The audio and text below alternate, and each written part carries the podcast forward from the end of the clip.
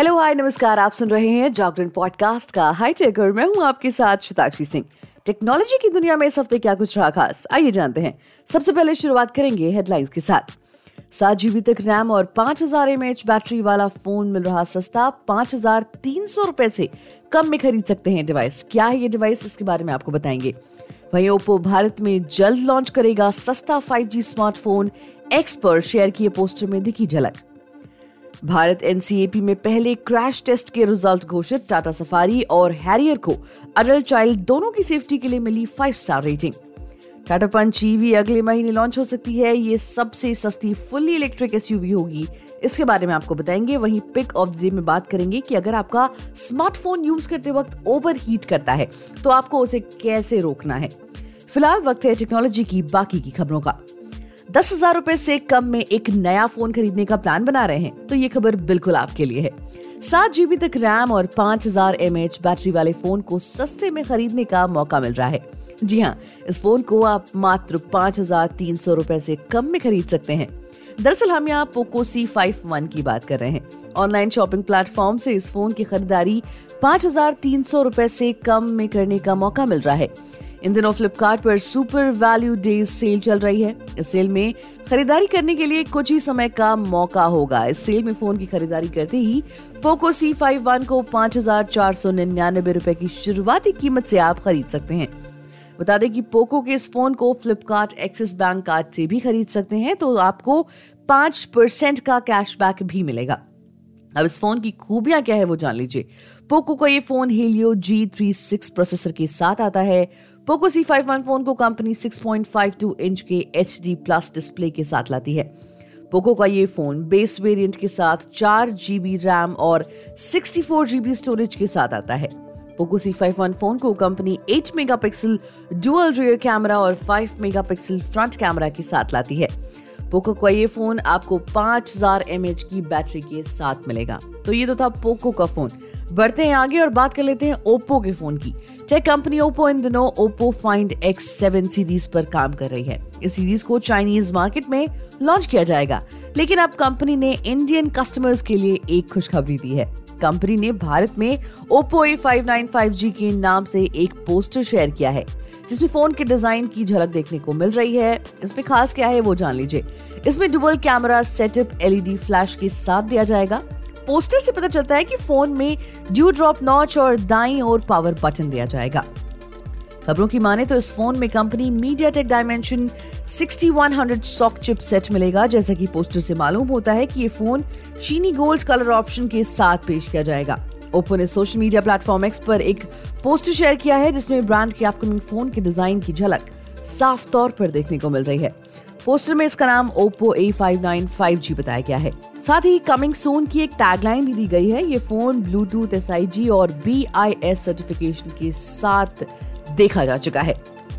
इसके अलावा कीमत की बात करें तो ये मार्केट में पहले से मौजूद Oppo A five eight five G के सक्सेसर के तौर पर लाया जा रहा है। 8 अक्टूबर 2022 को भारत में लॉन्च हुए इस फ़ोन को बजट रेंज में लाया गया था तो ऐसा माना जा रहा है कि कंपनी इसे भी मिड सेगमेंट में ही पेश करेगी। खैर, बढ़ते हैं आगे और बात करते हैं गाड़ियों की सेफ्टी की। Bharat new car assessment programme ने 20 दिसंबर को पहले क्रैश टेस्ट के नतीजे घोषित कर दिए हैं। और इसमें टाटा हैरियर और सफारी दोनों को फाइव स्टार रेटिंग मिली है।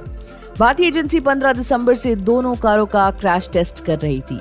हैरियर और सफारी दोनों ने अडल्ट ऑक्यूपेंट प्रोटेक्शन के लिए 32 में से तीस दशमलव शून्य आठ पॉइंट और चाइल्ड ऑक्यूपेंट प्रोटेक्शन के लिए उनतालीस में बैच और चाइल्ड ऑक्यूपेंट प्रोटेक्शन के लिए उनतालीस में से चौवालीस दशमलव पाँच चार पॉइंट हासिल किए।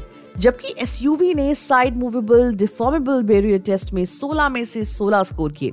वहीं front offset deformable barrier set के लिए चेस्ट एरिया की सेफ्टी के लिए कम स्कोर किया और 16 में से चौदह दशमलव शून्य आठ स्कोर मिले।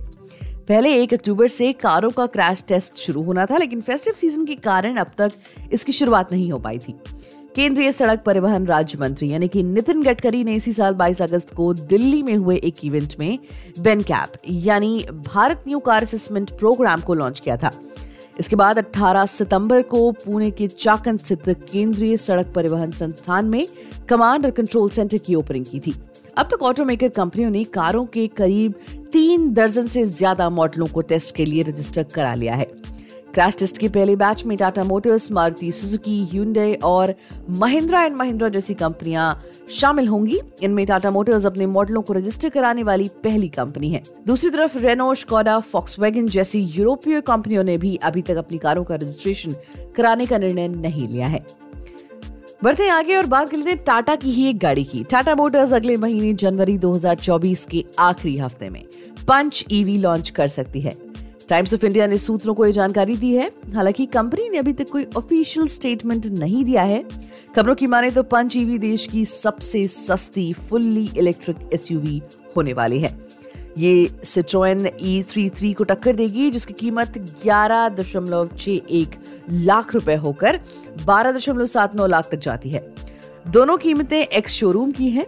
टाटा पंच ईवी की स्पेसिफिकेशंस के बारे में अभी कोई जानकारी अवेलेबल नहीं है। हालाँकि उम्मीद की जा रही है कि कंपनी इसमें 24 किलो वॉट से बड़ी बैटरी दे सकती है। फुल चार्ज होने पर पंच ईवी की बैटरी साढ़े तीन सौ किलोमीटर का रेंज कवर कर सकती है।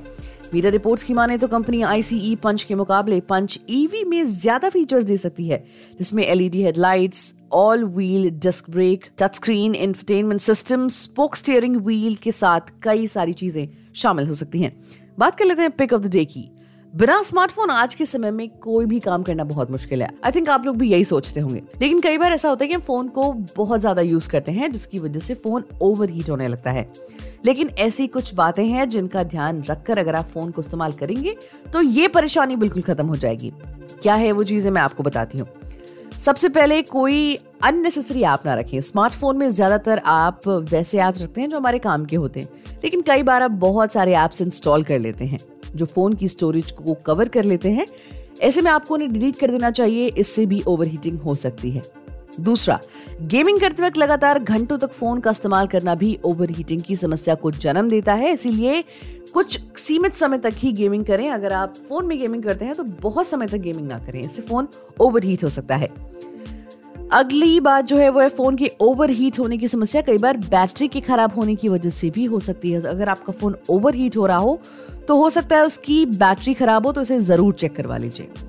इसके अलावा अपडेटेड वर्जन का इस्तेमाल करें। फ़ोन इस्तेमाल करते वक्त अगर ज़्यादा गर्म हो रहा है तो उसका मतलब हो सकता है कि फ़ोन में लेटेस्ट एंड्रॉइड वर्जन का इस्तेमाल नहीं हो रहा है। इसीलिए ये मेक श्योर sure करें कि फ़ोन में लेटेस्ट ऑपरेटिंग सिस्टम ही हो, यानी कि अगर आपका फ़ोन अपडेट मांग रहा है तो उसे बिल्कुल अपडेट करें। तो आज के इस एपिसोड में फ़िलहाल इतना ही। मिलेंगे आपसे अगले एपिसोड में टेक्नोलॉजी की बाकी की खबरों के साथ। तब तक के लिए हमें दीजिए इजाज़त, अपना बहुत ख्याल रखिए और सुनते रहिए जागरण पॉडकास्ट